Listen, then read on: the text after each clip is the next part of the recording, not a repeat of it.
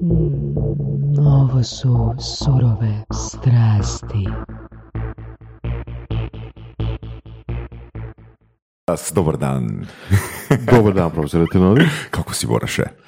Uh, pa malo se nisam naspavao, ali... O, nisam niti ja, nisam niti ja. toga da se dobro. Vrućina, a? Znači, u, ma ne, nego sam, uh, upisao sam jedan edukacijski program i toliko sam oduševljen da, ono, ne mogu spavat, ono, do, do krajnjih granica prolazim kroz materijale, ne? O, Tako da, no, no, naš sam novu strast. Odnosno još jednu strast, edukacijsku. Imao sam NLP 2006. godine, a to mi je bio prvi ono strastveni trigger. Drugi trigger mi je bio ovoga Ferrisova, uh, Ferrisov mindset uh, 2010. 2011. godine. Cardone. Treći mi je bio Cardone, četvrti mi je bio Work the System, uh, isto 2016. i sad je ovo novo o čemu još neću pričat. Ne? pa treba napraviti jednu epizodu s tim novim. E, Pa čekaj da, da, Da, se da, poslože, da, da, da. da se poslože puzle.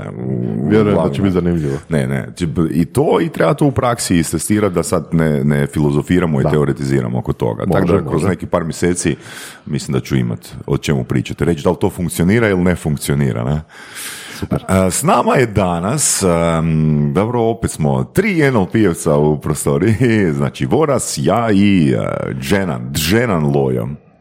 Tako je. Pa krenimo mi od em, izvora. Kako je nastalo, kako su roditelji odlučili dati ime Dženan? Jel postoji neka priča iza imena?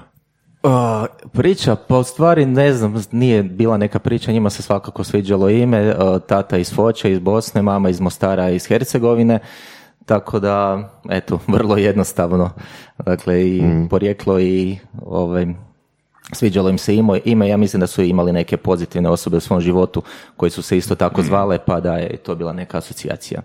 Uh, predstavljanje ono u Zagrebu, uh, Dženan, jer velim, kad smo se mi upoznali, ja nikad u životu nisam čuo za ime Dženan. Čuo ime Pa Dženan. u, uglavnom ovako, i na prvu ljudi ne mogu ponoviti ili ovako teško im pada, a, teško im sjeda, hoću reći teško pamte, ali onda kad zapamte, onda više ne ide van iz glave. Je, Pa, i- to, to je najčešće, ali najčešće imam iste probleme koji Frano Ridjan, jeli, naj, najčešće budem dražen, dra, dražen je baš najčešće zabuna, uh, džeman, uh, sve, svega bude. a gle, mislim da je ipak Fran u većem problemu. Ne? Da, da. nakon, nakon koliko, 20 godina snimanja ljudi ne znaju njegova prezime. Zakon, ok. A reci nam, Džena, ne, koje su tvoje tri velike vrijednosti u životu? Tri velike vrijednosti u životu. What's your purpose? Reći, Ovako, ono što mene možda nekako najviše, najviše drajva u životu definitivno je napraviti nešto korisno i vidjeti rezultate svog rada. E, Pritom se jako dobro zabaviti, a onda tek na trećem mjestu i da od toga lijepo živim. Mhm. Na trećem mjestu tek. Da, Recimo hipotetski, da sad dobiješ ono zguditak na lutriji 100 milijardi nečega. Što bi se promijenilo u tvom životu? Promijenio bi se opis posla, možda recimo manje bi radio operativne stvari, više na nekom višem nivou, možda investiranje, ali ista recimo bi bila branša, isti nekakvi ove modeli koji su mi poznati i ono što volim raditi. Ali naravno ne bi sad više se melao sa tetom iz računovodstva ili tako nešto.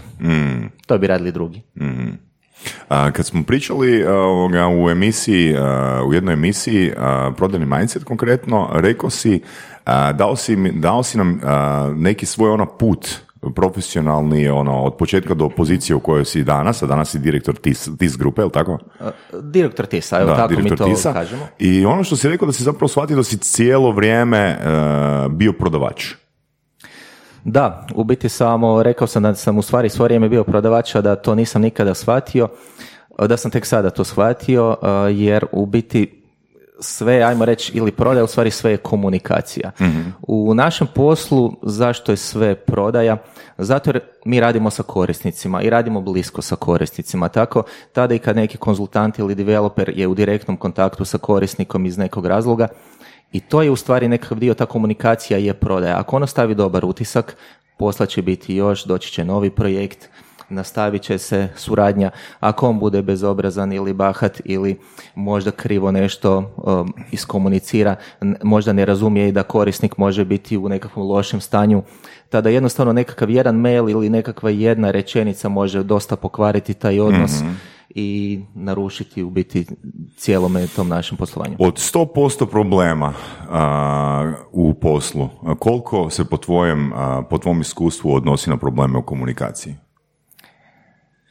Pa dobar dio, sad ne, ne, ne mogu sad procijeniti nekakav postotak, ali svakako mislim da komunikacija bi odnijela, pa evo, ajde, ajmo ipak procijeniti pa reći da je ili dvije trećine ili tri četvrtine tu negdje. Ok, ok, dosta, ne? A, kad smo već a, uboli temu a, ovoga komunikacija, s obzirom da si iz, da, da- je ti iz domene IT-a i da si ti direktor, današnji problemi u komunikaciji, odnosno izazovi, da to reframamo, se odnose na employer branding. Da, ne? Da, između ostaloga naravno i da na taj employer branding već, evo sama ta riječ je jedan taj komunikacijski, ovaj, jedna bomba, zato jer je svatko svača na svoj način. U samoj svojoj nekakvoj srži, s direktnom prijevodu, employer branding je predstavljanje tvrtke kao poželjnog zapos, eh, poslodavca. Da. I to je u redu. Mislim, to je u redu ako je to korektno, ako je to iskreno. Ako je to nekakvo napuhavanje priče ili slanje nekakvih lažnih poruka, onda je to vrlo nekorektno i to je ono što ljude živ, živcira. Tako da, recimo, krenemo možda malo i dub... Hm? Da, da, reci, mislim samo da se, što bi značilo nekorektno, ali to možeš poslije, ono, sad sam te prekinuo. Da, za- zato recimo ono, mi smo isto u firmi razmišljali o tome employer brandingu i što sad s tim, jel bi mi stvarno trebali sad tu poduzimati nekakve korake, kakve sad viđamo u praksi to. Mi smo zaključili da u stvari svaki naš branding je ujedno i employer branding, ali i predstavljanje ovim našim kupcima. Zašto? Zato jer employer branding bi trebao biti nekakvo realno i iskreno u stvari prikazivanje kulture firme. I onda to je bitno i radi trenutnih postojećih zaposlenika, tako da možda i vide iz neke druge timove, ako slučajno kod njih malo postoji nekakva drugačija, neka, neki drugi okus eh, ili miris te kulture u odnosu na nekakve druge timove, dakle eh, klijenti to vole vidjeti zato jer isto vole znati s kim rade i kako se radi, je li to sad isto dobra atmosfera eh, i, i, i kako to funkcionira. U biti isto što je kultura, kultura nije nešto što se zapisuje i što se piše u nekakve pravilnike ili nekakve ugovore. Ukoliko je to tako, onda to neminovno će failati, jer sva takva pisana pravila i nekakve knjige, e, to jednostavno ne funkcionira. Dakle, to je nešto što se živi i onda se isto na taj način prenosi e, među članovima tima. Hrvatska je dosta mala, mislim i kao tržište i kao a, skup a, potencijalnih zaposlenika u svakom pogledu. I jako puno kod nas se radi komunikacija word of mouth, znači preporuke poslodavaca idu tako da se nađu par ljudi koji su završili faks u isto vrijeme i sad pričaju jel, ko gdje radi i kakvi su uvjeti i tako dalje. U tom kontekstu opet, znači čovjek bi zaključio da ima ono jako dobre komunikacije među actually zaposlenicima, je li mimo onoga što kompanija sama želi izjaviti i reći. Da li si se susreo sa tim dijelom? Da, da. Mi isto tako radimo i ove sve nekakve ankete isto istraživanja i dio toga što radimo je da mjerimo i taj nekakav employee net promoter score isto.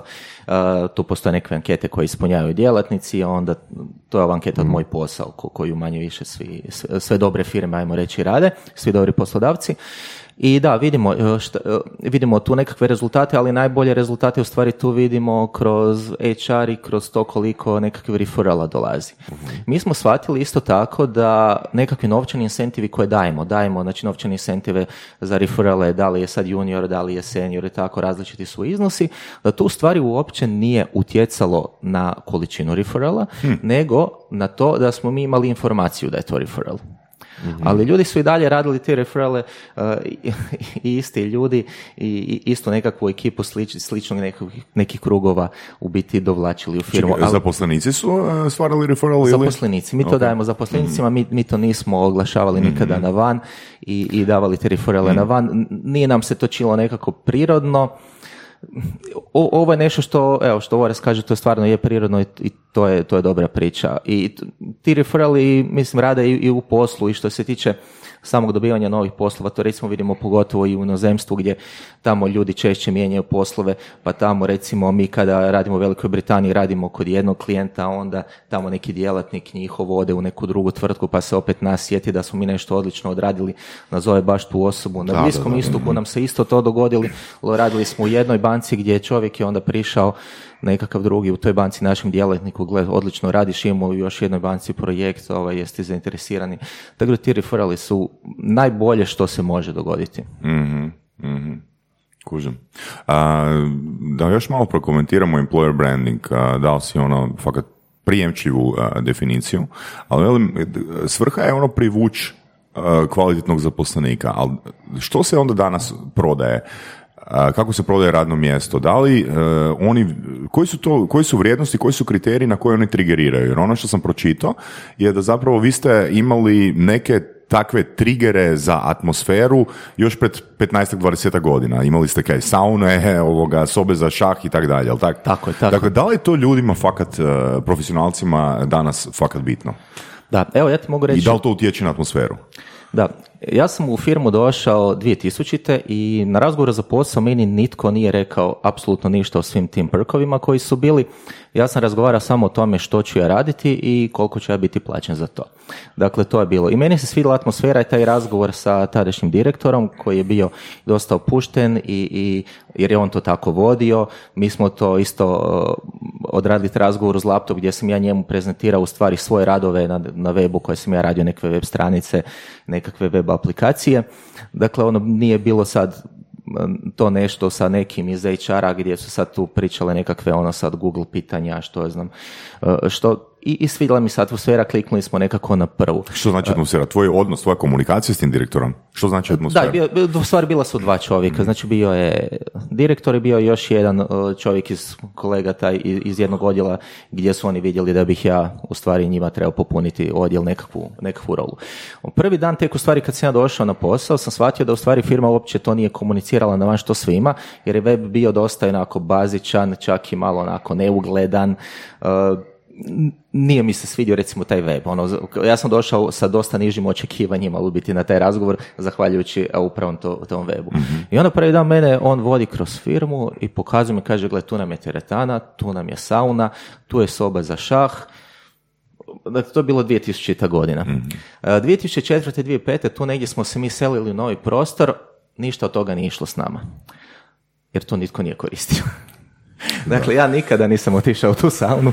U teretanu sam otišao jednom ili dva put više na silu, uh, a šah ne igram. Uh, da- dakle, imali smo tada sve to i, i mi kada smo otišli na ovaj prostor jednostavno shvatili smo da, da to u stvari nikome nije bilo nešto presudno. Ostavili smo nekakvim sad hodnicima neke stolne nogomete, pikada i tak nešto što je bilo, ajde ono, nije, nije zauzimalo puno mjesta. I onda kad je krenula sad ova sva manija tih svih nekih ping-pongova i slično i to je postalo jedanput jako bitno. Nama je odmah bilo jasno kako će to završiti. Da će završiti tako da će se svi s tim sprdati za par godina. I razmišljali smo, pa ali mi sad trebali iskoristiti tu priliku i reći, ljudi, mi smo ovo imali i to je bez veze.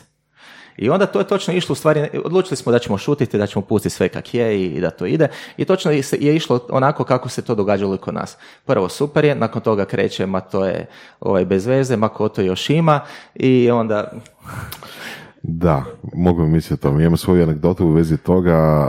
U Google bio sam na intervju kod njih u Dublinu i to je bilo baš ono vrijeme hajpa kad su oni, baš Google je bio jedan od najvećih kompanija prvih koji su to na sva zvona oglašavali. Da, dođete kod nas, ima ping pong, ima ne znam, sve i svašta. I isto ogromna zgradurina, četiri, pet katova bila Googlovih i dođemo tamo i svaki kat ima svoju nekakvu osobu za odmaranje, igraonica, jedno je, ne znam, onaj bean bags s nekakvim za odmaranje, za meditaciju, u drugoj je, ne znam, igračke nekakve tipa onaj Nerf, oni, znaš, one, one kao pištoljine, one ogromne gumene kuglice, ali lagane sve skupa, u treće je čak bar kao divlji zapad neki stil, u četvrtoj glazbeni instrumenti, pa ne znam, keyboard, pa ne znam, bubnjevi i tako neke stvari. I sad mi to obilazimo, a, divno, krasno, gledam ja se to i ono nešto mi čudno ono u glavi, ok, završimo mi taj obilazak, odemo, odemo neke druge urede i sjetim se ja šta meni se, šta mi se motilo po glavi. I pitam ja ovog vodiča, kao da, super, divno, krasno, ali zašto su to prazne dvorane? Šta misliš šta je rekao? Pa ljudi rade, valjda. Točno to. Rekao je, uh, we are so overworked da ne stignemo uh, uopće koristiti te dvorane. I onda sam rekao, aha, dobro, idemo dalje.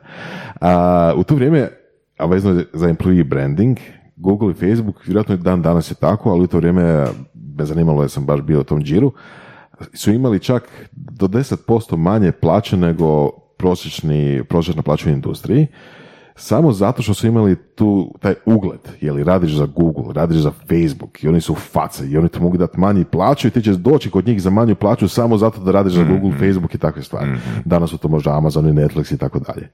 Tako da su oni na temelju svog e, imidža doslovno smanjivali ljudima plaće. Pa jel to ok? Pa, zavisi koliko pitaš. Um, možda u situaciji recimo, ok, da radiš vani, da radiš u Americi tako negdje gdje je možda bitno gdje si prije radio, pa ti je to dio tvog osobnog ugleda. Jel? Ne znam, provao si pet godina u Google i sad ideš raditi pa gdje bilo i to ti je sigurno nekakav dodatni bonus, recimo. A, ali kod nas da kažeš, ne znam, radio si, mislim, kod nas je to čak ono,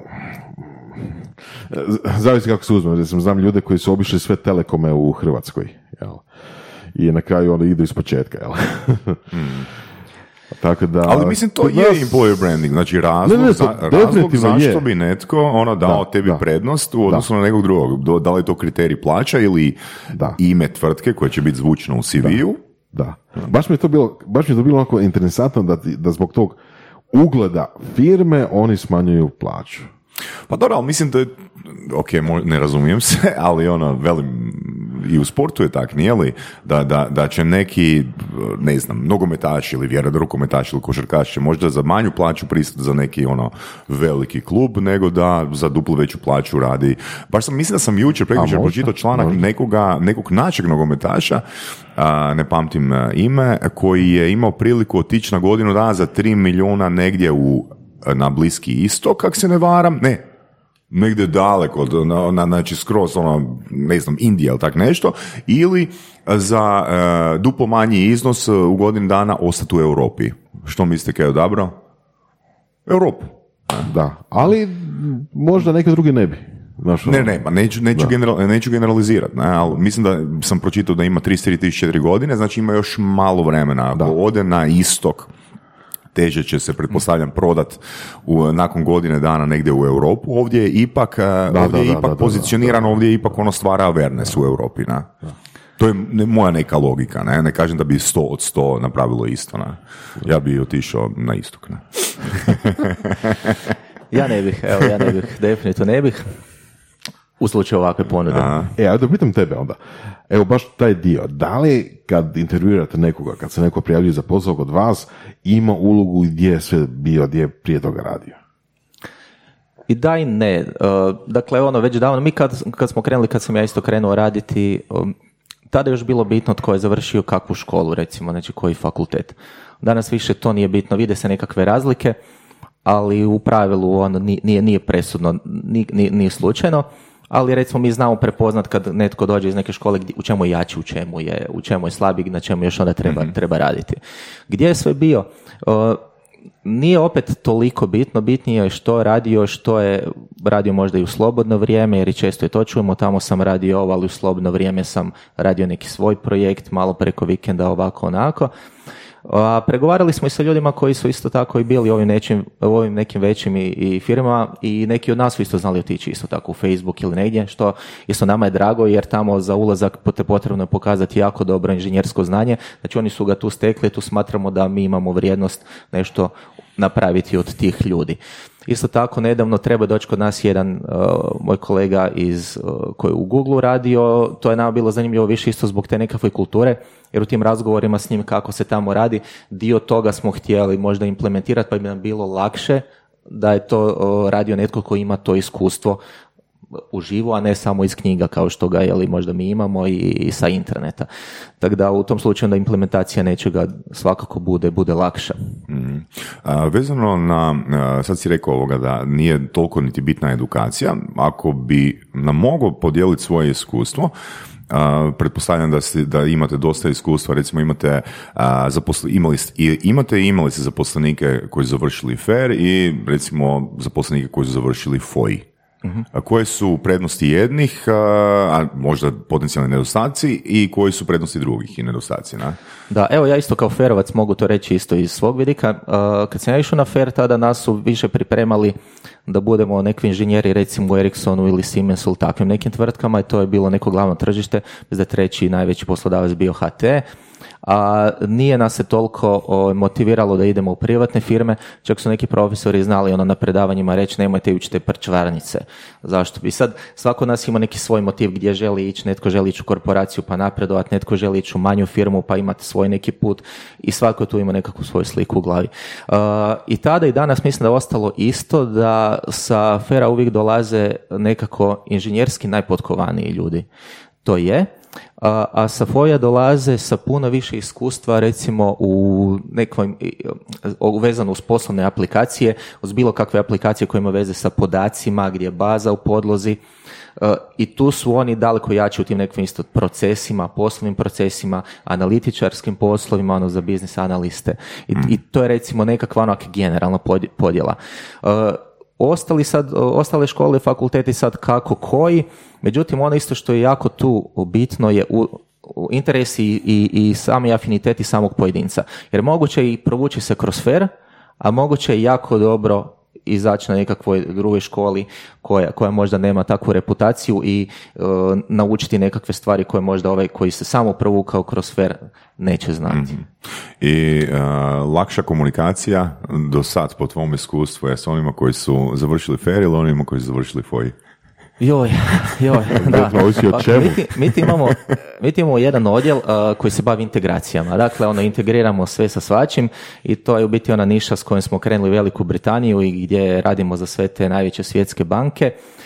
I to ti je recimo posao gdje se traži više nekakav sistemaški background, a ti ljudi trebaju biti konzultanti i moraju biti otvoreni u komunikaciji sa, sa korisnicima. Da, da, da. I sad, većinom su ljudi sistemaši zato da ne bi pričali sa ljudima. E sad, Živa istina, totalna istina. I kako onda riješiti taj problem? To jest unaprijedit uh, njihove mape. Pa ovak, mi, mi, mi ti odavno isto tako zapošljavamo u stvari um, hire for attitude, train for skills. Tako da onda nađemo nekakve sad, um, mi- miks nekakvih tih... A attitude prema čemu točno? Attitude, vi- ono, želimo da su ljudi ambiciozni, žele učiti i, i otkrivati te nove stvari i da su komunikativni. To svakako mora biti, jer uh, pogotovo integracijske stvari, uh, ljudi moraju biti znatiželjni i ne bojati se novoga. Jer ti sada kad dođeš u jednu novu organizaciju gdje sad kažu, sad ću karikirat, spoji mi portafon na toplu vodu, ti moraš sad shvatiti protokol Da, s jedne da. strane, protokol s druge strane, tu su različiti operativni sustavi, security, firewallovi, tu ima jako puno problema ono gdje stvari mogu poći po zlu. I sad ti ljudi moraju rješavati problem pro, pro- po problem, moraju biti sistematični, moraju biti uporni u tome da vuku nekoga za rukav. E daj mi reci, kako ovo sad radi, zašto mi ne prolazi, šta si mi sad tu začepio, na koji port, i, i- i u biti to, to je sad recimo bitnije. A onda ovaj tehnički dio će se nekako riješiti. Uvijek će biti netko u Zagrebu uredu ko će onda sad to sprobati, uh, naći nekakvo Mhm. rješenje. I onda tako dolazimo ono, do recimo nekakvog rješenja ovog problema. Znači, rekao si hire uh, the attitude, Hire for attitude, train for train, skills. train for, sk- for skills. Super, super, super. Znači to funkcionira actually u praksi. Pa, Vi, više nego obrnuto. Pa, e, ok, da, imaš pravo, da. Obrnuto će biti puno Pa, za- zašto još isto funkcionira, ajmo reći, ovaj, u, u, u praksi? Evo, če- često se priča o ovim generacijama, jesu mileni, milenijalci ovakvi, jesu li generacije ove ovakve onakve. Meni recimo to nikada nije sjela ta priča sa generacijama, jer jednostavno u svim ovim nekakvim karakteristikama se prepoznam, iako sam ono stariji od ovih nekih generacija. Znači, ja sam 76. godište, a prepoznam se sad u nekakvim karakteristikama nekoga koja je rođena 85. I sad, ja mislim da se ljudi nisu promijenili. E, je- Jer najbolje mi je za to primjer onaj mim kad kažu ono kao ljudi sad ono stalno tipkaju nešto po mobitelima, sjede u nekom tramvaju, evo mobitel ih je preuzeo, nitko ne priča ni sa kim. I onda vidiš pokraj sliku Da. od prije sto godina kak isto to samo čitaju novine. E, da, reci, reci. Dakle, mislim da se ljudi tu nisu, ni- nisu promijenili. Evo, moj slučaj isto takav bio da ono, ja sam krenuo programirati u C++ i ono, jednom, imao sam neku viziju da ću u tome biti izvrstan, onda sam vidio koliko će mi vremena trebati da ja budem toliko izvrstan u tome, pa sam odustao od toga i brzo pobjegao na neke druge tehnologije koje su bile u tom trenutku možda atraktivne, moderne. Ta- Tada je te- tek su krenule te sve web aplikacije, pa sam onda išao programirati nekim Microsoftovim tehnologijama, pa još onda nekima drugima koje su se brže usvajale, ali su bili nekakvi, ajmo reći, kompleksni i već gotovi frameworks i to. I to isto kamo svijet ide danas. Danas više se ne ide možda toliko u nekakvu dubinu tih programiranja i, i tog jako dubokog inženjerskog znanja, više se ide ono prema nekim i što manje kodiranja, što više korištenja nekog frameworka i što i opet bude kompleksno. Jer i količina tih nekakvih razno raznih softvera koje ti moraš natjerati da skupa prorade, opet bude... Pa da, bude- tu, tu, tu se mogu ono fakat i želim se nadovezat e, i tu volim stvarno često, vjerovao ili ne Vorac, ali stvarno često te citiram ovoga e, u različitim e, društvima e, kad si rekao jednu rečenicu u podcastu Surove strasti da su najvažniji principi. Ako znaš principe a, programiranja, da, da, onda ćeš moći onda ćeš moć te principe u različitim kontekstima primijeniti. Ne? Jer, velim, a, to- to- to- druga stvar koju sam htio prokomentirati, onda, onda, onda ću ti dati riječ, Dženane, samo malo. A, Znači, kad si rekao ono, generacije su iste i taj primjer sa mobitelom i, i novinama. Slične barem, Slične, slične, pod navodnicima. I sjećam se kad sam, ja nisam upisao faks sa 18 iz 19 godina, nego malo kasnije, ali me nešto me tu kopkalo zašto, ono, kao većina mojih frendova je upisala fakultet, ja nisam.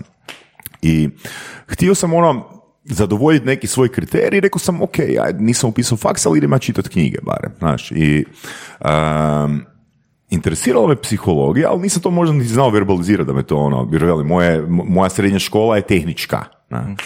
I posudio sam knjigu od Froma, uh, Erika Froma, uh, i onda sam se navukao skroz i onda sam pročitao većinu njegovih knjiga koje su bile dostupne i sjećam se knjige Anatomija ljudske destruktivnosti. Uh, i, I u toj knjizi zapravo From je pisao o tome mm, kako postoje, o agresiji, ne? Pisao je o tome kako postoje ono dvije vrste agresije. Jedna agresija je maligna, a druga agresija je benigna. Znači, maligna agresija je agresija u kojoj si tvoj- ti, ti u identitetu imaš značajke agresije. ok? Znači, da pojednostavim, znači ničim izazvan ti možeš nekome, nekoga na cesti gurnut. Ne? Zato jer ne znam. To je izašlo iz tebe. Dok je benigna agresija a, nešto što a, je trigerirano kontekstom. Na primjer, ako mi idemo na, nas trojica idemo na nogometnu utakmicu, ako idemo na nogometnu utakmicu i ono zahukta se, zahukta se ono atmosfera, znači nas ono masa može povući, može nas ono povući ono u svoj frame. Znači ono koje From kaže, to je zapravo rezultat atmosfere, rezultat onog konteksta, ali to ne znači da je osoba koja se našla u toj masi i bila agresivna, da je ona u sebi ima ono, agresivnost, kužiš. E sad, što, što želim reći s tim? Znači, želim to povezati sa nečim što je Krešimir Mudrovčić eh, rekao u, uh, u pretprošloj epizodi, a to je rekao ovako, znači, naša neka zajebancija je bila na temu kao da su današnje generacije razmaženije nego što su bile generacije prije XY godina. I sad, Krešimir je rekao sljedeće, gle, ne bi se složio iz razloga jer u IT-u su razmaženi, ali neko ko ima 22 godine u IT-u je, je puno razmaženiji nego neko ko radi u, u konzumu na blagajni ima 22 godine. I to je u biti taj, ajmo reći, to je, to je više stvar konteksta. Znači, koliko mi stvorimo kontekst unutar kojeg neko može biti razmažen, a neko može šutiti ko bubica. Uh, Da, evo, moj komentar na to svako lijepo, slušao sam tu epizodu, odlična je. O- ovako, mislim da su dva tu recimo, ove, dvije, neke natuknice koje treba reći. Znači ovako po meni, tu su okruženje i komunikacija svakako. Dakle, okruženje je točno, evo, ba- ba- baš ovo to što si sad ti pričao, to sa utakmicom. Ja kad sam počeo raditi, dakle, tada nije bio takav izbor na tržištu rada, a prvi zadaci koje sam dobio nisu mi se svidjeli. Znači, da sam ja taj isti posao dobio danas, ja bih vjerojatno promijenio firmu ili bih tamo išao razgovarati na neki vrlo ozbiljan način, slušajte, ovo zaista nije u redu, ovo je, sad ne, ne paše sad o mojim željama, afinitetima, što god. Dakle, okruženje je drugačije. Danas je tržište rada takvo da drugačije moramo komunicirati. A što se tiče komunikacije, uh, komunikacija je, je takva da u biti uvijek postoji komunikacijski jaz između generacija. Dakle, uvijek, to, o tome smo uvijek slušali, znači roditelji i djeca uvijek različito komuniciraju. To je isto i sada i nekada. I nije to samo u tom kontekstu roditelji i djeca, nego u nekim drugim kontekstima. Recimo, ja isto kada kao direktor nešto govorim nekim suradnicima, vrlo često ovako, oni isto se zapitaju, je, je, ona svodi, to je to, ali više mi je vjerodostojno ako kaže to još netko ko ima to iskustvo drugdje. Zato mi uzimamo recimo evo Sorića za konzultacije i to. Evo ti im reci sad iz svog iskustva pa da vidimo ono što bi bolje funkcioniralo, ajmo naći nekakvo zajedničko rješenje. Jer ja isto u svom djelovanju, ja nisam neki autokrat, niti autoritativan, niti to. Ono vrlo sam otvoren u komunikaciji, svako mi može doći u ured, pokucati, reći nekakvo svoje mišljenje, svoju nekakvu ideju i onda raspravimo o nekakvom zajedničkom rješenju. Dakle, e, rijetko kad ja sad lupim stolom, šakom o stol i kažem, evo moja je zadnja i tako ili ono, my znači, highway. Znači događa se. Rekao si rijetko. Samo u bitnim stvarima. Ali čuj, ne, nekad, nekada dođe da direktor mora presjeći jer jednostavno nema više vremena ili treba se donijeti nekakva odluka ili možda, evo recimo možda ima nekakvu informaciju koja je, možda nije za podjelu. Mm. Da. Mislim, kultura evoluira svakako, mislim, ali pitanje je samo, što si ti rekao, Saša, u kojem kontekstu. Mm. Jeli? Mislim da ovo što si rekao za it da su razmoženi zato što je sad situacija takva, da, ali isto tako sam čuo priče iz dosta ovako dobro plaćenih usluženih djelatnosti da je ista situacija. Tako da jednostavno možda... Primjer, poput? Pa nekakvih konzultanata, mm. nekakvih ono KPNG i te sorte, Deloitte i tako nekih stvari, da je, da je slična situacija. Ali možda to mislim možemo generalizirati jednostavno na time da ono gdje je ono, ponuda i potražnja, jeli? Gdje je potražnja veća od ponude, da, da, da. onda da. Jel? Možeš birati. Da, znači u biti naše ponašanje definira broj opcija koje imamo.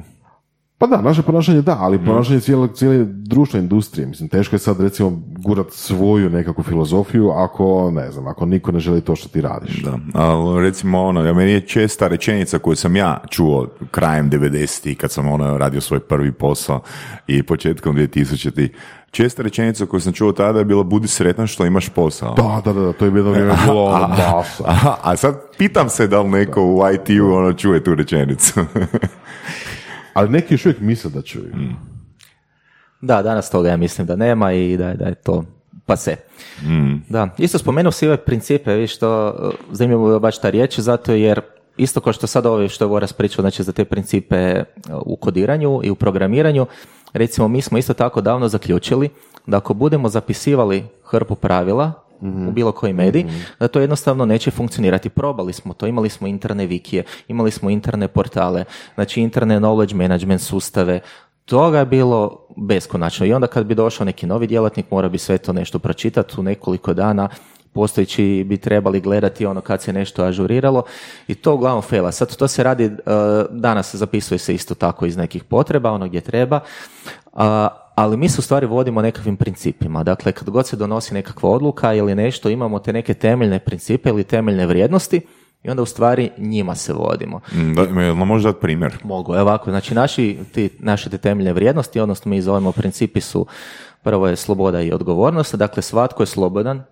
činiti što god želi, ali odgovoran da je to u interesu firme mhm. i korisnika, naravno da i zakona i, i, naših vendora i tako dalje i tako dalje.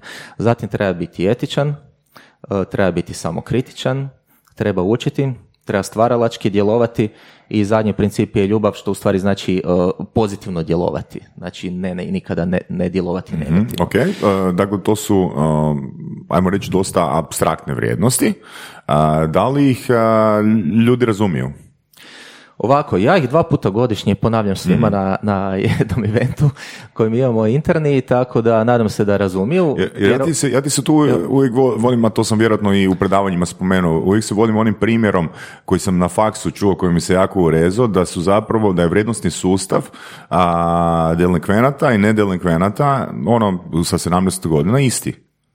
Da, ovako u našem Znači, kontekstu... to, to mi je da. recimo, to- to, mi je konkretan primjer na temu a, da li ljudi razumiju a, vrijednosti u nekoj sintezi, znači koje su abstraktne. Da, nekad ih svakako treba i, i, i definirati po, ovako, na- u našem poslu se mijenjaju se tehnologije, mijenjaju se poslovni modeli, ali ne, nešto mora biti nekakva konstanta i nekakva, ajmo reći, čvrstija točka.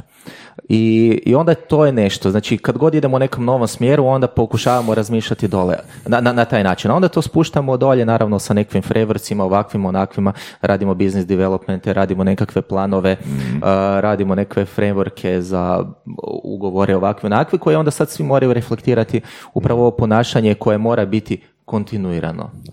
Evo, spomenut ćemo da je to jako blisko knjizi, odnosno cijeloj ideji Work the System. Kako se zove Pa, autor? pa ono? da, Sam Carpenter, ali e, u biti, mislim, ono što sam ja shvatio, jer velim, jedan od mojih velikih minusa životnih je to što nikad nisam radio u većem sustavu, odnosno, ajmo reći, radio jesam na 988 HT-u nekoliko godina, ali ne bi rekao da vučem neko Nije korporativno iskustvo, jer sam bio ono mali dijelić mehanizma, ne? tako da to, to se fakat ne broji. Ne?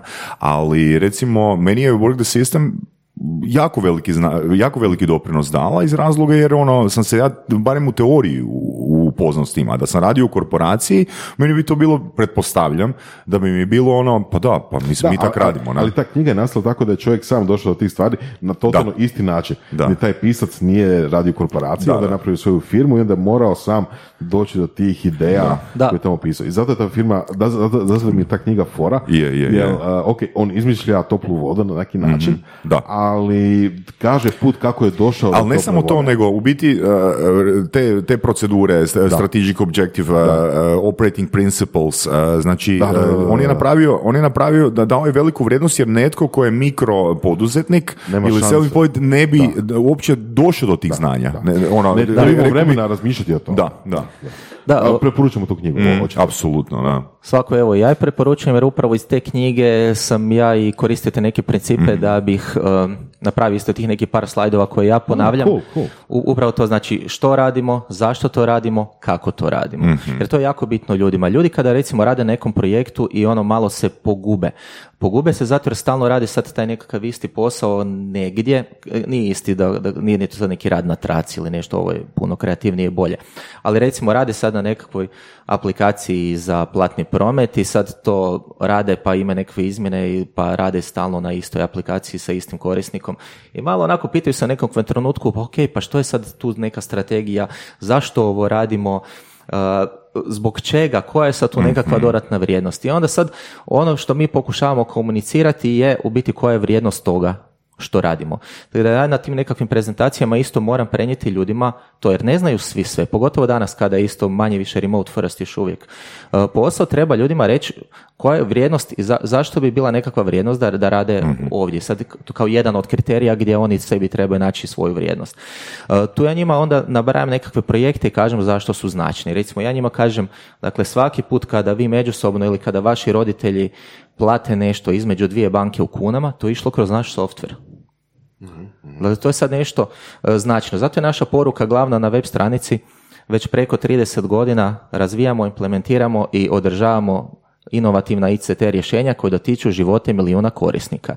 Znači tu smo rekli da smo mi nekakav enterprise, tu smo rekli da radimo u B2B-u, da imamo tradiciju od preko 30 godina, da smo stabilni i u biti želimo reći što mi želimo reći s našim porukama, da mi imamo znači kvalitetu enterprise ali agilnost startupa.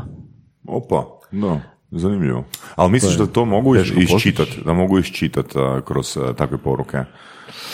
Ne. Ja bih rekao da ne. Da. Ja bih jer, jer, rekao da jer ne. se- ono što sam te htio pitati je, ono, kako ste došli do te poruke? Jel, ste, jel to radila neka branding agencija ili A do koje poruke? e, do te poruke, ono, znači enterprise koji dotičemo milijone e, korisnika? Pa ne, ovako, mi ti svaki pet godina radimo nekakav promjenu nekog vizualnog identi- identiteta i onda sjednemo, stavimo glave skupa i onda to osmišljavamo. E, inicijativa je bila, znači možemo reći da je bila moja u tom trenutku da ono da izmislimo nešto što će u jednoj rečenici nas opisati. Jer mi kao servisna firma imamo istu situaciju koji sve druge firme, znači primarno servisna imamo mi i proizvode. E, nas onda teško prepoznaju po nečemu zato jer nam je portfolio dosta širok. I onda prepoznatljivost nije, nije, nije lako, Da je to nije malo lako napraviti. objasni. Znači, teška, teško vas prepoznaje jer vam je portfolio širok. Što bi to značilo najjednostavnijim mogućim jezikom?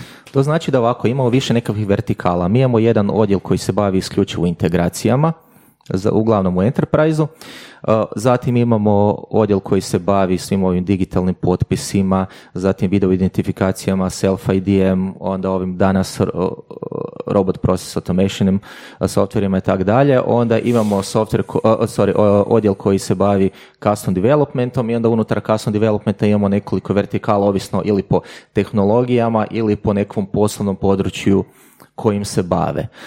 I bilo bi nam puno lakše recimo da kažemo o, mi imamo software za SEPA credit transfer i SEPA direct debit, debit i to je to. Nazovite nas ako to trebate. Ali Da. Da. Mislim da su to Ali spominjali u ali kontekstu to- brenda. jel? Da, ali to je, to je baš, uh, mi- meni je to jako uh, interesantna i, i bitna, vrijedna tema, uh, zato što, uh, evo, jedna od knjiga koja je mene baš dotaknula uh, je knjiga Positioning uh, autora uh, Trauta i Risa i sad kad pričamo o tim vertikalama, uh, koliko zapravo tih grupa ima uh, tvrtki?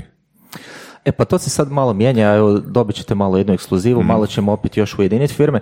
Naime, prije je bila uh, strategija da TIS grupa bude kao jedna krovna organizacija koja će onda brinuti o svim drugim tvrtkama, da će tamo biti računovodstvo, čistačice, tajništvo i tako dalje i tako dalje.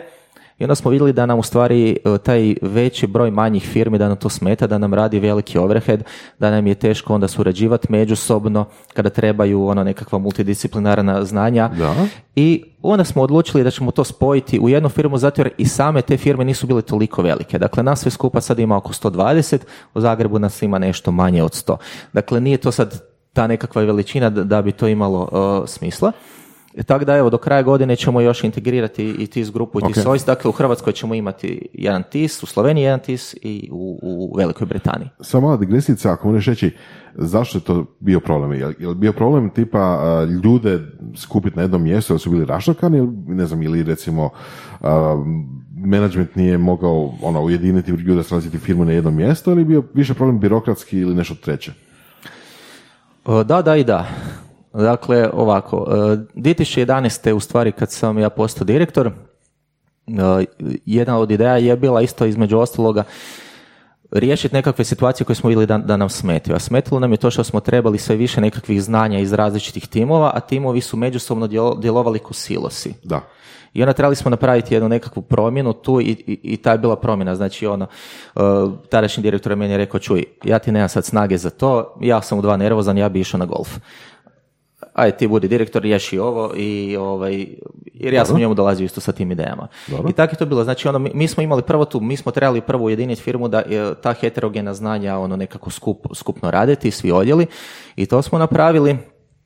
I to je u stvari jedna od naših najvećih prednosti. Mi kad preuzmemo neki projekt, mi možemo riješiti više tih nekakvih uh, Imate puno in-house Tako znači Da. i za backend development, za frontend development, za nekakvo sistemašenje, za neko upravljanje projektom o, o- po ovoj ili onoj metodologiji. To je bilo jedno. A, e, tu se pojavio birokratski problem. Kada, kada ti trebaš u stvari iz neke druge firme neki resurs, onda po nekom zakonu bi ga trebao fakturirati po tržišnoj cijeni. I onda sad sve te nekakve međusobne nepotrebne transakcije bi se trebale onda generirati ko ono, ma dobro, ajmo to skupa staviti pa idemo dalje. Onda, onda zakon nas je tu i tamo, ne znam. Im- Imali smo, probali smo kao kupiti jedan auto za carpool za nešto, prije nego što su postojali ovi korporativni Uberi i to i onda je ispalo da kad bi mi stavili taj auto u jednoj firmi, da ga voze ljudi iz više Aha, firmi, da, da, da, da, o- ta, da. ova firma ide. bi ga trebala iznajmljivati po tržišnoj cijeni. Dakle, to je totalno bizaran detalj koji uopće nismo njemu razmišljali. Dobro, danas se taj, to se drugačije rješava. Danas ljudi imaju korporativni Uber i to je to. Znači, voze se kamo treba. Nije Trebala je potrebe- doći američka firma da riješi taj problem u Hrvatskoj. Izgleda da, izgleda da. Uglavnom, to, to su bile neke, neke stvari, ali mislim, bilo je tu poslovnih razloga. Recimo, jednu firmu smo spojili s drugom kada se promijenio poslovni model naših dobavljača. To se isto događa. Dakle, mi smo imali jednu firmu koja je super radila, mirno su radili ono 15 godina i onda je dobavljač rekao, e, znate šta, sad ste za svakih 100 prodanih eura vi imali 50 svojih, a sad ćete imati 17. Ok. Šta sad? E, I sad preko noći ti se promijeni ovaj poslovni model i, i, i sad se ti moraš snaći ono. I, onda uglavnom, ta- tako da sve ove vrste nekakvih ovih problema su nam se događale. I sad evo nešto što možda isto za dalje, naravno otvoreni smo mi i dalje za eventualno raditi nekakve spin-offove i to. Imamo mi, mi imamo in-house, znači nekakve svoje, zvali smo to u jednom trenutku laboratorije, danas se to zove e, startup.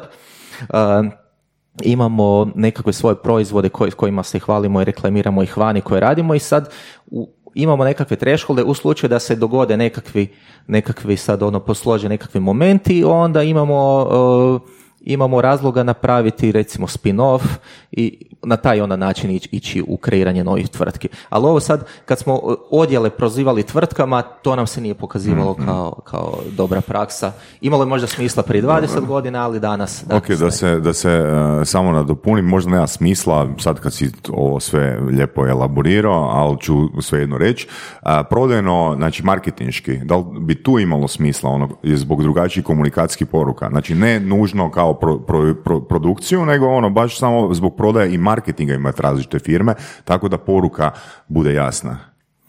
E, ali e, nama se poslovno u stvari nekako ujedinila ta ponuda. Tako da, u, u- zato, mi nismo, ta, te različite marketinške po- poruke su nam postale u stvari na neki teret i, ili nekakav problem u tom trenutku. Dakle, nijedna od tih naših vertikala nije bila dovoljno jaka da bi u stvari se izdvojila u nekakvu posebnu firmu. Dakle, to jesu bile nekakve akcije tipa mi, ima- mi imamo nekakve proizvode. Nijedan od tih proizvoda sad nije ono sad vodeći svjetski lider u nečemu u ovom trenutku, nego su više bili orijentirani ili na ovu regiju, na ovo tržište, jer to je ono što mi poznajemo i znamo da postoje potrebe. I onda uvijek je bila ta želja, ajmo vidjeti možemo li to prilagoditi sad za Veliku Britaniju, Njemačku, Austriju ili ovo, ali nismo došli do tog s tim proizvodima do te nekakve faze. Dakle, nismo imali tu potrebu. Ovo što kažeš da, to je logično, da, i, i to bi nam e, koristilo, ali mi jednostavno nismo ušli u tu fazu i to ni- nije to nepoznat model. Tvrtke koje su servisne uvijek sanjaju o nekakvom proizvodu, isto između ostalog, to je jedan taj sveti gral koji ono kada se jednom dogodi, onda se odvoji nekakva posebna firma i zato jer takva firma se mora potpuno drugačije voditi, potpuno drugačije organizirati, sve se radi u biti potpuno drugačije. Ono što je, mislim, mislim da ideš u smjeru pitanja Saša, je li, uh, marketinških poruka baš doslovno za nezbunjivanje korisnika. Točno. ali Ma da, da, tako mislim- nezbunjivanje E, employera, odnosno... Bravo, ali šta, šta, šta se nama događalo? Uh, ljudi su bili zbunjeni našim porukama. Dakle, ovako kako smo mi izgledali. Mi smo izgledali kao TIS grupa i onda smo imali firme TIS poslovno savjetovanje, A da, da, da, da. korisnički E, informacijski to- sustav, informacijski sustav. To je greška. Ali- Znači, zato jer se zvala TIS. Znači, TIS grupa je ok, ali ne smije biti TIS u drugim nazivima, dr- nazivima drugih firmi, jer to je, to je, to je zbunjujuće. Ono, ono što smo isto mi da naučili da ovako, svi nas poznaju kao TIS. Dakle, sve, o, svi ovi dodaci su bez veze. A pogotovo da ne govorimo da sad ti dodaci, zanimljivo. o, mi, smo, i- mi smo među 50 najvećih uh, hrvatskih IT tvrtki. Dakle, ono i tamo trebamo biti i trebamo biti prepoznatljivi. Dakle, a sada imamo naziv uh, glavne tvrtke koja u stvari radi svu proizvodnju, da tako se izrazim, Sub Delivery, zove se objektni informacijski sustavi, što je naziv iz 95.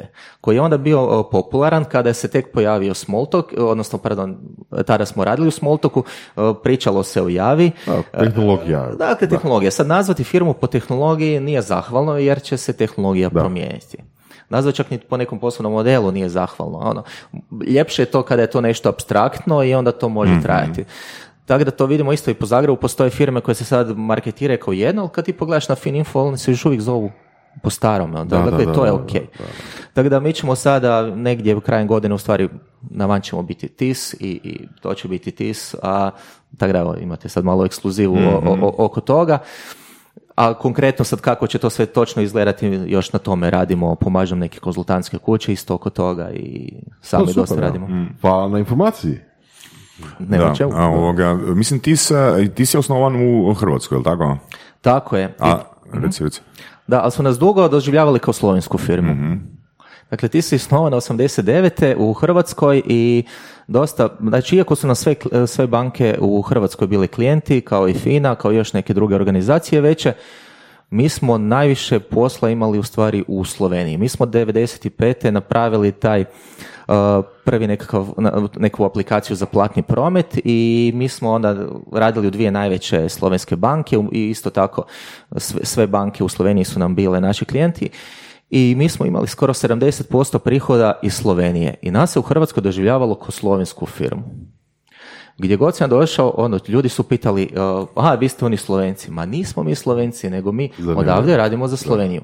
I ta stvar sa imidžom, uh, to, to je isto još jedan razlog ovog rebrandinga, te situacije s imidžom nas stalno prati. Mi smo imali ovu jednu firmu, to, Tiskis, koja je isto bila tu regionalni liger. Kiss, kiss. Da, korisnički informacijski sustavi se zvala i to ti je radila, ak, ak se sjećaš uh, onih svih igrica sa SMS-ovima. Nemoj Da, zezat! da, da, znači ono gdje je jaje, uh, znaš ono sad ti pošalješ neku poruku, dobiš neki odgovor, pa onda... Čekaj, tamagoći, one, jel, kaj, kaj je bilo ove, z- zmije, um, kaj je još bilo, čovječe? Ne, Sjećaš, to je, e, to je ovo kraj sad- Mi- 90-ih, Mislim, mislim da početak nešto drugo. E, ovo su igrice koje su bile bazirane na tome da... Na SMS-u. Na SMS-u, tako da u stvari Da, da, pa ta, Telekomu... Telekomu Tamagotchi je bio e, na SMS-u baziran. Znači, hraniš svog Tamagoćija preko SMS-a. E, Da, da, dobro, mi Da, smo, da, mi smo da. radili te nekakve SMS igrice za, za firma taj Kiss je radila to i tu ti- šta su se još radilo? Radili su ti se ringtonovi, onda nekakve Mm. sad, onda oni specijalizirani što su bili uh, ekrani, displeji, ono sad šta će ti se vrtiti ko neki,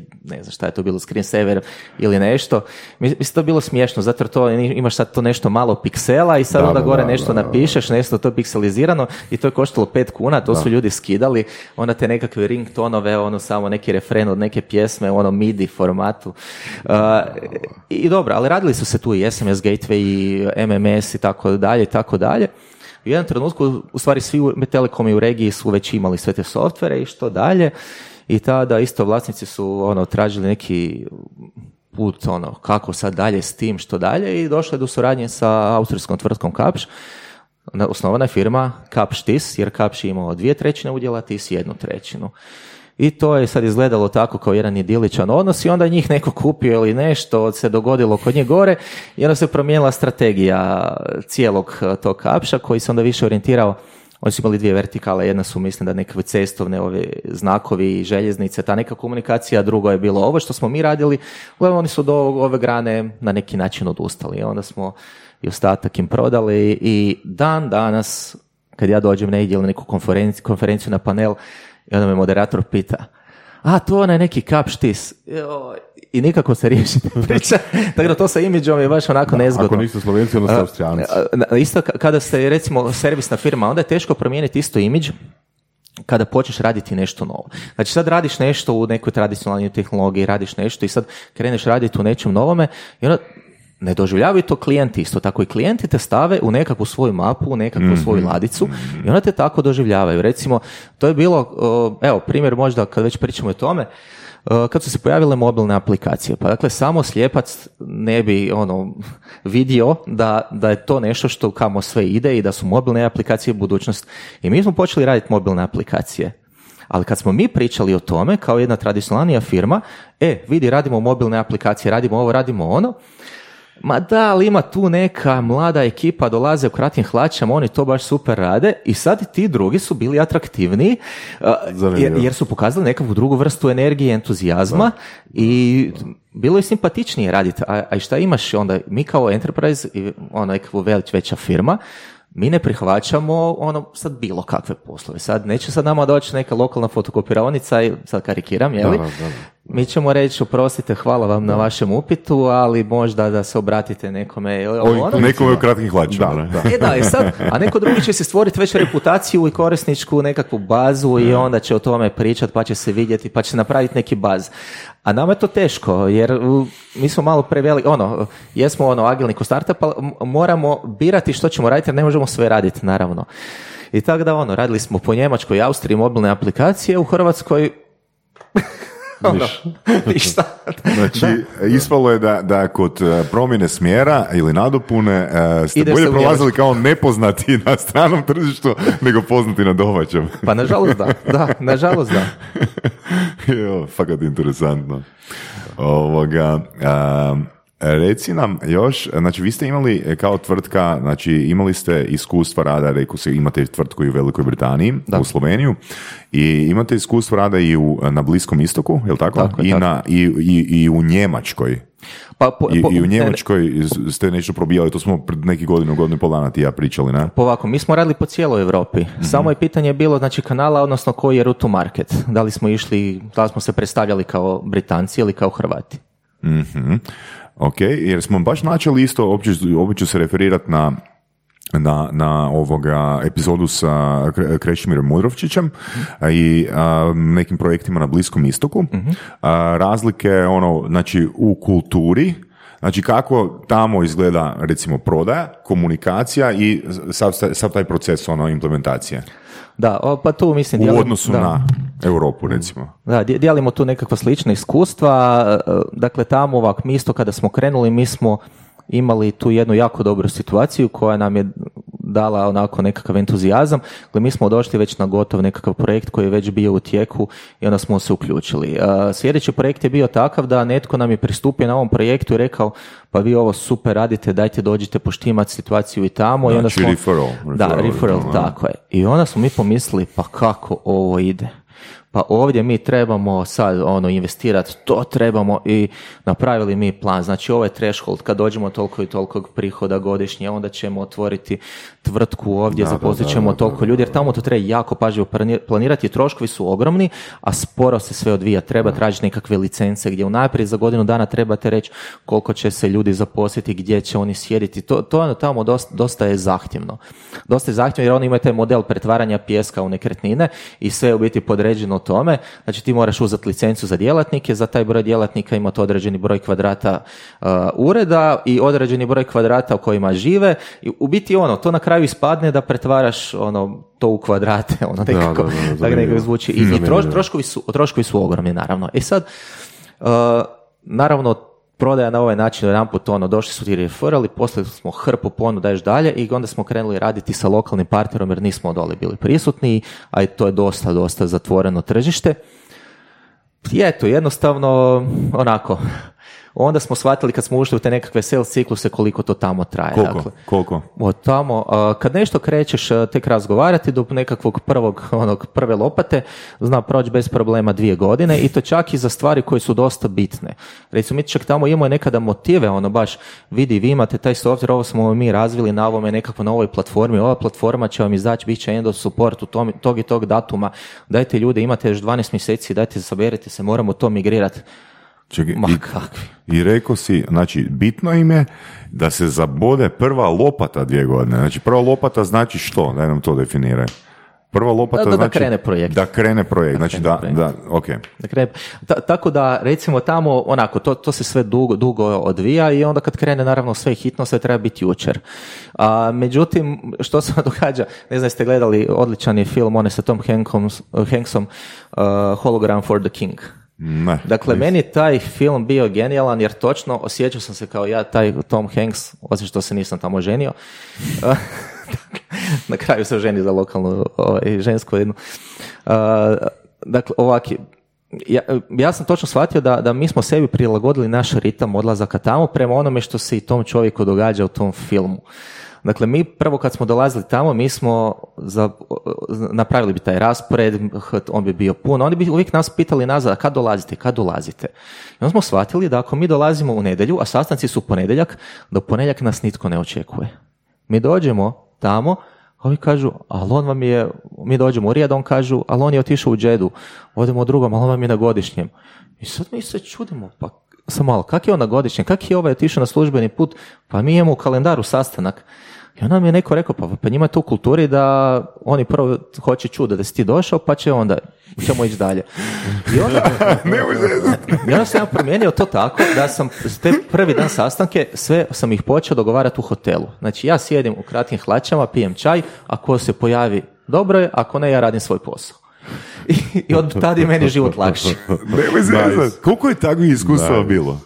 To, pa jedno, jedno četiri, pet odlazaka za redom. I isti Petran, isti obrazac. Da, prvi, znači ovako, onaj kojem je vaš u interesu, taj će ti onda doći u hotel, prvi dan, i to ako ne ono, ali prvi dan je uglavnom onda ujutro, to ti je ovako, znači ti letovi slijeću recimo oko četiri ujutro, znači odspavaš malo do osam, devet, spustiš se dole na doručak, poslije sjedneš u kafić i onda telefon i zoveš, ej, stigo sam, onda, a, stigo si, a, stigo si, a, stigo si. I tako, i onda taj, to je naše iskustvo, sad ne znam, možda nečiji druga drugačije, ali taj prvi dan je takav. Onda, kažem, kad sam ja sebi promijenio svoj patran i shvatio da ja trebam sjediti tamo u kratnim hlačama, japankama, ako neko kaže e, evo me, onda odem gore presvući se u nešto poslovnije, onda je to to, ali od drugog dana već ono to ide prema nekakvom... Super primjer. A daj nam reći zašto Velika Britanija? Pa ovako, to je bilo, mi, mi smo u stvari već od nekakvih isto 90 i nekih godina zastupnici za jedan software koji se zove Sterling. To je bila firma u vlasništvu AT&T-a i njih je u nekom trenutku kupio IBM. Sad, zašto je to bitno? Zato jer dok je AT&T bio vlasnik, dok je to bila ta od prije nekakva ova, bila su nekakva drugačija pravila, uglavnom mi smo bili dosta ograničeni u tome što smijemo. Dakle, smijeli smo u cijeloj ovoj regiji prodavati licence i to nitko drugi isto tako nije smio osim nas, ali isto tako i servise nismo mogli samostalno prodavati u drugim državama, nego je samo u toj suradnji s tim partnerima, to je bilo vrlo, vrlo zatvoreno. A software je de facto standard u financijskoj industriji za neke stvari, u logistici, u retailu, dakle ono dosta je moćna stvar. I nije, ali nije bila jako raširena i ljudi za to ne znaju, baš upravo zbog te zatvorenosti. I sad kada su oni to prodali IBM, IBM je shvatio da im je to bitno, Otvorilo se jedanput, to je ovaj slučaj s 50% na 17% ove marže, onda smo mi morali promijeniti nekakve modele. I sad što sad? Otvorilo se to tržište i mi smo krenuli malo istraživati i došli smo do zaključka da idemo tamo gdje je najveće financijsko tržište, da možemo avionom stići u maksimalno dva sata ako zatreba i da je nekakav jezik koji poznamo, da, nam, da možemo i shvatiti njihov mentalitet i nekako Velika Britanija je tu bila uh, ono, broj jedan izbor, znači London kao financijsko središte svijeta. znači, efektivno prodajete IBM software vi iz Hrvatske u Londonu. Kao britanska firma u Londonu. Da, kao britanska firma, znači fakture idu kao Bluebird IT Solutions i to mi radimo. Gore imamo zaposlene, imamo sales, imamo tehničare, imamo administraciju, imamo lijepi ured. Ljepši ured imamo u Engleskoj nego tu. Uh, već smo na dvije lokacije tamo, čak i sad se širimo na, na nekakva druga područja i tamo smo odlučili da ćemo ići nišno, baš ono niša, niša. Samo te integracije i nećemo zbunjivati ljude drugim mm porukama, nećemo pričati oko custom developmentu, o bilo čemu drugome i to je ispala dobra odluka. Jer kad smo mi došli sad u te velike organizacije, mi smo mislili sada ćemo mi doći mi smo sada u najveće dvije svjetske banke, u 610 najvećih banaka, u četiri najveće ovako, onako, sve to je sad, mi kad tu napravimo moj projekt, to samo može ići. Ma ne. Ti uđeš u tamo nekakav uh, odjel gdje ti sad radiš to i sad nešto što tipično u Hrvatskoj radi jedna ili dvije osobe, tamo imaš 140. Ono, prvo je nama bilo uopće zasvatiti teško šta tu uopće tih 140 ljudi radi. E, sad što radi? To su jako puno su reguliranije te industrije, tamo ima puno više nekakvih priprema, testiranja. Kod nas je ono, nekad ono, ajde, prošlo je, idemo dalje, a tamo, tamo je to sve puno, puno, puno detaljnije i puno na nekom ovaj, drugačijem nivou što se tiče tih dokumentacija, dozvola, što smiješ napraviti, što ne smiješ ali teško izaći onda iz okvira tog odjela. Dakle, mi smo tada onda pričali koji, pa ko je sad šef tog odjela. Pa oni imaju šeficu za integracije, koja samo se bavi integracijama, ali samo integracijama određene vrste. mm Ono, to, to, je, to, je, dosta onda teško probiti u stvari otići u drugi odjel. Onda kad je dođeš u neki drugi odjel i ti sad kažeš, e, nama završava neki projekt, ono gdje ćemo mi sad imati neki deset ljudi, a oni ti kažu, a mi imamo dvije tisuće svojih. I, I tako, i onda smo shvatili, dobro, ok, u dobro smo niši, ovo, ovo moramo još malo ovaj, razmisliti kako ćemo dalje. Kako ćemo dalje? Trebate zaposliti još na 500 ljudi. I onda smo počeli pričati sa drugima, ono, sad u početku onako, ipak u Hrvatskoj svi smo si dobri, ali malo se gledamo onak sa strane, ono, znamo da kad idemo van pametnije nam je svima skupa, onda smo počeli malo održavati nekakve sastanke, razgovarati, onako, otkrili smo da smo svi otkrili istu toplu vodu.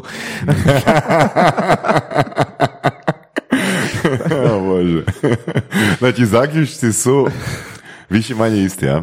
Pa manje, više, nevjerojatno ono koliko ono, dolazimo do istih tih uh, zaključaka i, i o tom načinu poslovanja vani. tim ali ok, da ste te zaključke pročitali prije 22 godine u knjizi, ono, da li bi ih pratili, da li bi ti zaključci postali principi? Da li bi, da li bi Da, povjerovao? da li bi povjerovali u te zaključke? Da. Pa čuj, ne znam, možda da, možda ne. Uh, ono što smo mi Pa radili... da ne bi. Da. Da. Svje- svježi inženjer sa pera ne bi. Nema Da. šanse. A, jel? a ja mogu reći što sam ja očekivao. Evo, ja sam se upravo zbog ovoga, između ostaloga, i angažirao tada u CISEX-u. Bio sam u dva mandata potpredsjednik, jer meni je puno značio taj networking sa sličnim tvrtkama koje su ili izvoznici softvera i softverskih usluga ili to žele biti. I tu smo u stvari htjeli razmijenjati- razmjenjivati informacije. Postoje, postoje i taj neki Slack kanal, postoje ti uh, CSX Friday, postoje networking eventi, radili smo B2B, uh, ove speed dating evente, ono baš puno tih aktivnosti i onda meni je recimo to bilo super za onda dijeliti neki iskustvo. I sad tu vidiš da onda nekad ljudi koji rade vani isto nekad Uh, onako, svi, svi smo, kako smo svi učili, bili u nekakvim različitim, ajmo reći, razinama tada, tada znanja. Meni tada, ka- kad sam ja pričao tu našu priču, ja sam često dijelio tu priču, na, zašto smo mi otvorili, kako smo mi otvorili. Imali smo tamo evente gdje je svako prikazivao ovaj svoj neki pristup. Znači, mi smo recimo tamo otvorili firmu, zaposlili Britance, išli baš ono sa najskupljom mogućom varijantom, ono grlom u jagode. A najjeftinija nekad je ono, otvoriš tamo neko predstavništvo, daš si nekakvu poštu, onda odavde radiš neku prodaju, pa sad čekaš da ti se dogodi neki projekt, pa kad dođu prihodi, onda ideš otvarati tvrtku. Pa sad ono, svi su mi dijelili svoje iskustva zašto smo učinili ovako ili onako. I? I Koji je E, tu pristup? Koji pristup? Na koji pristup bi se danas kladio? Pa ovaj naš pristup je tada bio najprikladniji svakako jer smo mi htjeli odmah uletiti u ovakvu jednu ekipu i mi smo gore radi te prodaje licenci morali biti partneri IBM-a gore. Dakle, mi, mi na neki način, neću reći da smo bili prisiljeni, ali ako smo htjeli ovo raditi, Dobro, ali nis- mislim, moje pitanje više ide u smjeru ono da želite opet s nekim s, ne- s nekom uslugom ili proizvodom uh, probiti ono A, probiti neko novo tržište, da. Znači, da li bi uh, prvo otvorili neko, ne znam, predstavništvo ili bi išli s uredom i uh, Britancima? Ja mislim da ti je odgovor sad o, vjerojatno opet ovisno o kejsu, zato jer uh, imali smo tih upita, hoćete otvoriti sad u Austriji, hoćete sad u Njemačkoj, Uh, ne možemo sve to isfinancirati u nekakvim fazama i u tim nekim tržištima smo uvijek išli preko nekih lokalnih partnera. Dakle, lokalna prisutnost je bitna. Ili moraš na neki način imati, barem u servisnom poslu, uh, moraš imati nekakvog partnera koji će nešto raditi za tebe. I onda je tu strašno teško u biti izabrati pravog partnera. Mi imamo registratore pune nekih partnerskih ugovora koji se nikad nisu realizirali. Dakle, svi nekakvi ono, sad salesmenite preko LinkedIna o, ili nekakvi sales reprezentativi sad ono te, te kontaktiraju, oni bi ovo, oni bi ono, ti ih njih tražiš, onda se priča, ti ćeš prodati ovo, on će dobiti 20%, 10, 30, ovoliko, onolko, modeli se razvijaju, Exceli se pišu, nikad ništa. Dakle, jedini slučaj, jedini slučaj je vi, kad smo zaista imali tu uspjeha, kad stvarno postoji projekt, postoji neki pain, postoji deadline, postoji problem koji treba riješiti, a sve ovo, vi ćete prodavati nas, mi ćemo prodavati vas, Da. a, to, to su strašno slaba iskustva. Sad, odgovoriti na ovo tvoje pitanje, opet ono, je, je case by case. Da, da idemo sada u London sa nekakvim, nekom drugom ponudom, možda bi se isto tako odlučili ići možda prvo napraviti ono nekakav prihod tamo, neki revenue, pa onda možda a, kad dođe neki threshold o- osnovati nekakvu lokalnu prisutnost, možda bi išli s tim načinom, a, ali evo, ne znam, ne znam. Kada već spominješ London, a, kako je, kako je situacija sa Brexitom? Da, ovako, najgore je bilo dok se nije znalo što će biti. Tako da mi u Londonu jesmo imali dva nekakva udarca na poslovanje. Jedan je bio Brexit gdje o, nije se znalo što će biti i onda je bilo dosta teže o, ugovarati nove stvari. Dakle, Britanci jesu onda se malo svi povukli, Uh, mi nismo isto znali što će se dogoditi, jer recimo postoje baš neke formalne stvari. Što je sa konzultantima koji moraju otići nešto on site odraditi, ono.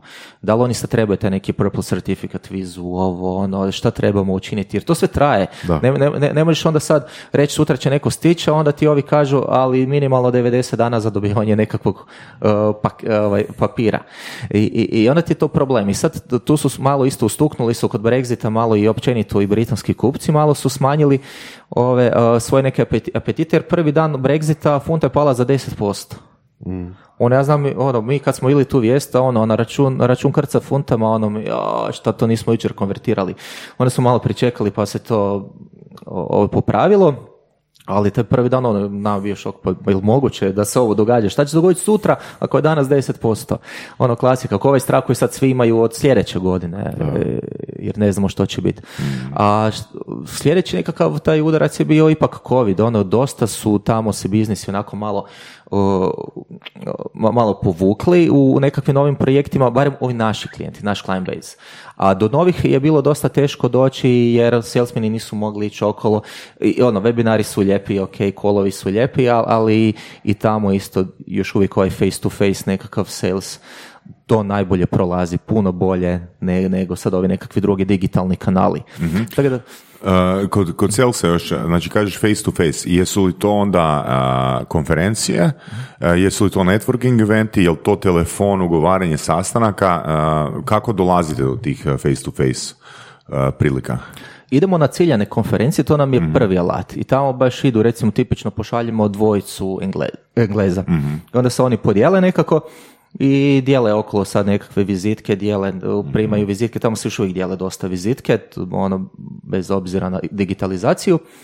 Uh, I onda oni donose te lidove i onda se obrađuju ti Ok. lidovi. Dak- Dakle, to nam je najčešći. Uh, Znači, ciljane konferencije po nekakvim temama koje su nama interesantne. Ok. A, imaš ti možda još možda koje pitanje? A, ja sam, ja bi samo još malo, malo bi otvorio još jednu a, kratku temu. Prvi put kad smo se upoznali ti i ja, Sorić nas je u biti povezao i na tom, ajmo reći, poslovnom sastanku smo ono, ja nisam fan small talka, znaš, ali smo se poklopili po nekim em, ajmo reći, interesa- interesantnom pogledu na stvari. Nije mi čak sadržaj ono toliko niti bitan.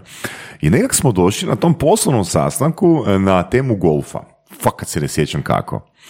I sad si spomenuo u biti u, u razgovoru da je t- direktor e, e, prije tebe u Tisu, ono, da je njemu bilo bitno u dva popodne otići na golf. No, to nije nešto što me interesira. Kad ti točno ideš na golf i kada imaš, ideš na golf, nego me impresioniralo, jer uopće nisam razumio ono golf, nisam se interesirao, jedino ki sam igrao je bio mini golf. Ono, ti si mi toliko to dobro isprezentirao i dao si ono ključne kriterije e, na, na, na temelju kojih sam ja reagirao, da je golf izuzetno fair igra. Znači, ono, niš toliko fair, ja nisam čuo, da, znači, da, u- da, da u sportu, ono, postoji takav, ono, fair play. Jer ti, koji god sport da ideš trenirati, ono, gledaj, ne možeš igrati s bilo kim. Ti da danas prvi put uh, uzmeš palicu, ti možeš igrati protiv Tiger Woodsa. E, Ako položiš ispit i Da, prva da. igra nakon položenog ispita, da.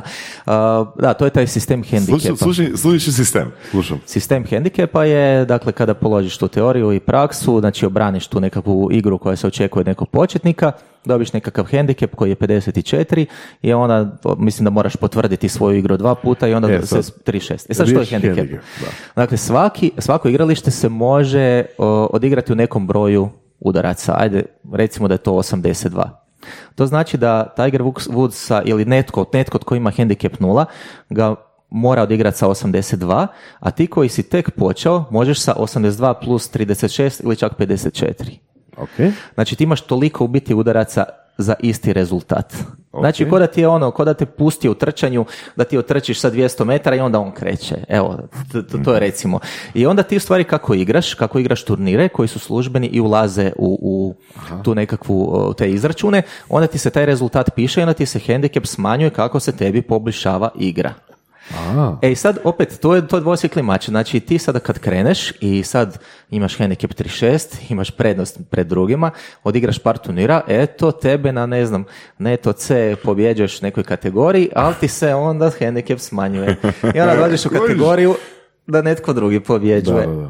Zanimljivo. I tako da. Ne, ful, ful interesantno, ali ono baš, baš, baš fair, fair i motivirajuć, meni, fair i motivirajuć model. ne? Kod golfa isto, uh, o- šta je još super kod golfa? Ljudi misle da je to sad ono za stare ljude, ali nije. Stvarno treba imati i zdravlje i treba imati i neku kondiciju. Dakle, ti sad dođeš nekakav turnir gdje ti po suncu moraš da li voziti autić ili hodat ili nešto nekih 4-5 sati, to, to, to, nije za svakoga. Znači, stari ljudi bi padali ko muhene. To, to, to, nije to. Ti udarci su složeni. Dakle, taj počni swing je jedan od najsloženijih u bilo kakvom sportu. On nije najznačajniji, on je najatraktivniji svima. Čak je kratka igra puno bitnija. Ali, ali dvije su tu stvari bitne. Recimo, kada i sa nekim poslovnim partnerom koji igra golf, recimo i igraš golf, ti njega jako dobro možeš u stvari snimiti. Ti vidiš li ta osoba živčana, je li strpljiva, je li ima koncentraciju, ono može provući, pazi, to zvuči ono šetnje po livadi, ali 18 rupa šetat tih 4 do 5 sati i skoncentrirano svaki udarac udarit, to je jako teško. Ta koncentracija, ja, ja znam kad sam prvi put odigrao neke turnire nakon devet rupa, ja sam htio baciti sve i otići na pivu i, i ono, i, i ja sam stvarno mislio, dakle, prvi turnir, ja, sam, ja nisam skužio, rekli su, kaže, bit će na malom igralištu. I sad rekao, super, devet rupa, nakon devet rupa ja uzimam stvari, ovaj kao, pa diš ti? Ko, pa odigrali smo igralište. Kaže, dva put. A, rekao, još jedan. Mora biti 18. Tako da, ono, ni- ni- nisam znao. To je, to je jedna ta stvar, a druga, druga je recimo kad dobro igraš, kad znaš kako se tu- koja palica ponaša ono u tvojim rukama, ti u stvari onda jako dobro možeš napraviti strategiju. Dakle, onda ti možeš reći, ok, sad na jednoj rupi mi recimo sa ova mi nosi 140 metara, ali tamo je nekakvo jezero, pa ćeš uzeti nekakvu drugu koja ti nosi ili više ili manje i, i onda, i onda ta- na taj način ti planiraš u stvari tu rupu. Znači, to nije samo uzmi Čekaj, i ili opali. planiraš dvije rupe ili planiraš jednu rupu? A tu na koji igraš? Da, ok, znači planiraš jednu po jednu, ne? Da, da, da, da. Ok, dobro. Tu, je- jer ono, nekada je recimo, nekada ćeš uzeti driver, ali driver ti nosi, to je znači onaj najveći. Znači, ali on ti možda, u- ti tako igraš da ti nosi u lijevo ili desno, a usko igralište, onda ti je bolje uzeti neki iron da ti ide ravno, da ne dobiješ nekakve kaznene bodove ako ti izleti ono, auto bounce pa i tako dalje, i tako dalje. Dakle, on- ono, je- u biti je jako zanimljivo i nije nimalo trivialno i, i onako, svi stereotipi o golfu, ja mislim da su vrlo, vrlo pogrešni. Dakle, treba i gledati golf. Pa mislim, meni ga je prodao, sam nisam našao ovoga, e, nisam našao ovoga vremena i ono, ne- niko mi nije napravio call to action.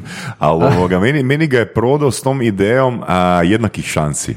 Ono, kad, kad, mi, kad mi je isprezentirao ono, Da. tu ideju hendikepa jednakih šansi, ono, wow, ono, zapravo sa svakim napredovanjem zapravo si se sve više sjebao. Ali to je zapravo ono, golf imitira život, jel tako? Da. Pa na znači, ono, način, da. e, e, e, ono, što ti više napreduješ, što si se više uvalio. Ali pazi ovo, mislim, kako bi ta ideja bila u nekim drugim sportovima. Ok, sad uzmemo sportove koji su uglavnom ti protiv eh, terena ili ti protiv nečega. Ajmo recimo eh, streljaštvo. Znaš, šta bi to značilo u streljaštvu? Da imaš, da imaš foru od, ne znam, počneš sa 2 cm, pa ako pogodiš 2 cm od, od središta, uvijek ti se broji kao središte. Da, da, tako I onda se nekako, ne? smanjuje kako ideš po turnirima. Pa obično to ljudi rade tako uh, u drugim sportovima, tako da izaberu kategoriju koje je slabija konkurencija. Recimo dizači utega, onda svi ovi borci, nekakvi boks, ovo ono. Onda on zna koliko treba skinuti ili smršaviti, uh, ovaj, smršaviti ili udebljati se, da bi ušao u neku kategoriju gdje ima više šanse. Dakle, oni rade to. Mi smo imali isto jednu kolegicu koja se bavila baš streljaštvom, ali zašto? Zato u toj kategoriji streljaštva u njenim godinama, njenim godinama nije bilo niti jedne, nikoga. Da, da, I ona je ona imala punu policu pehara.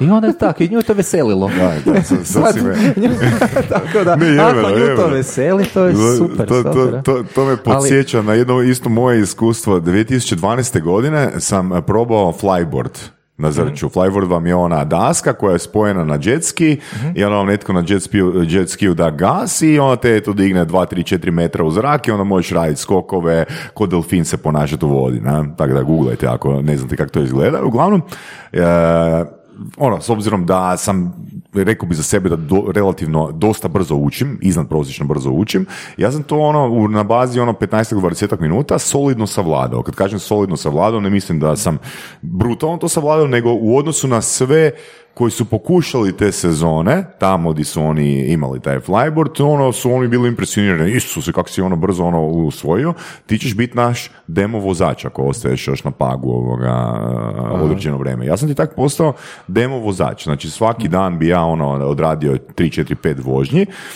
vozio bi ono taj flyboard ono ispred, ne znam, noje, papaje i tak dalje i ono čisto da ljudi vide, ono, tad bio novi proizvod. Zašto, zašto to pričam?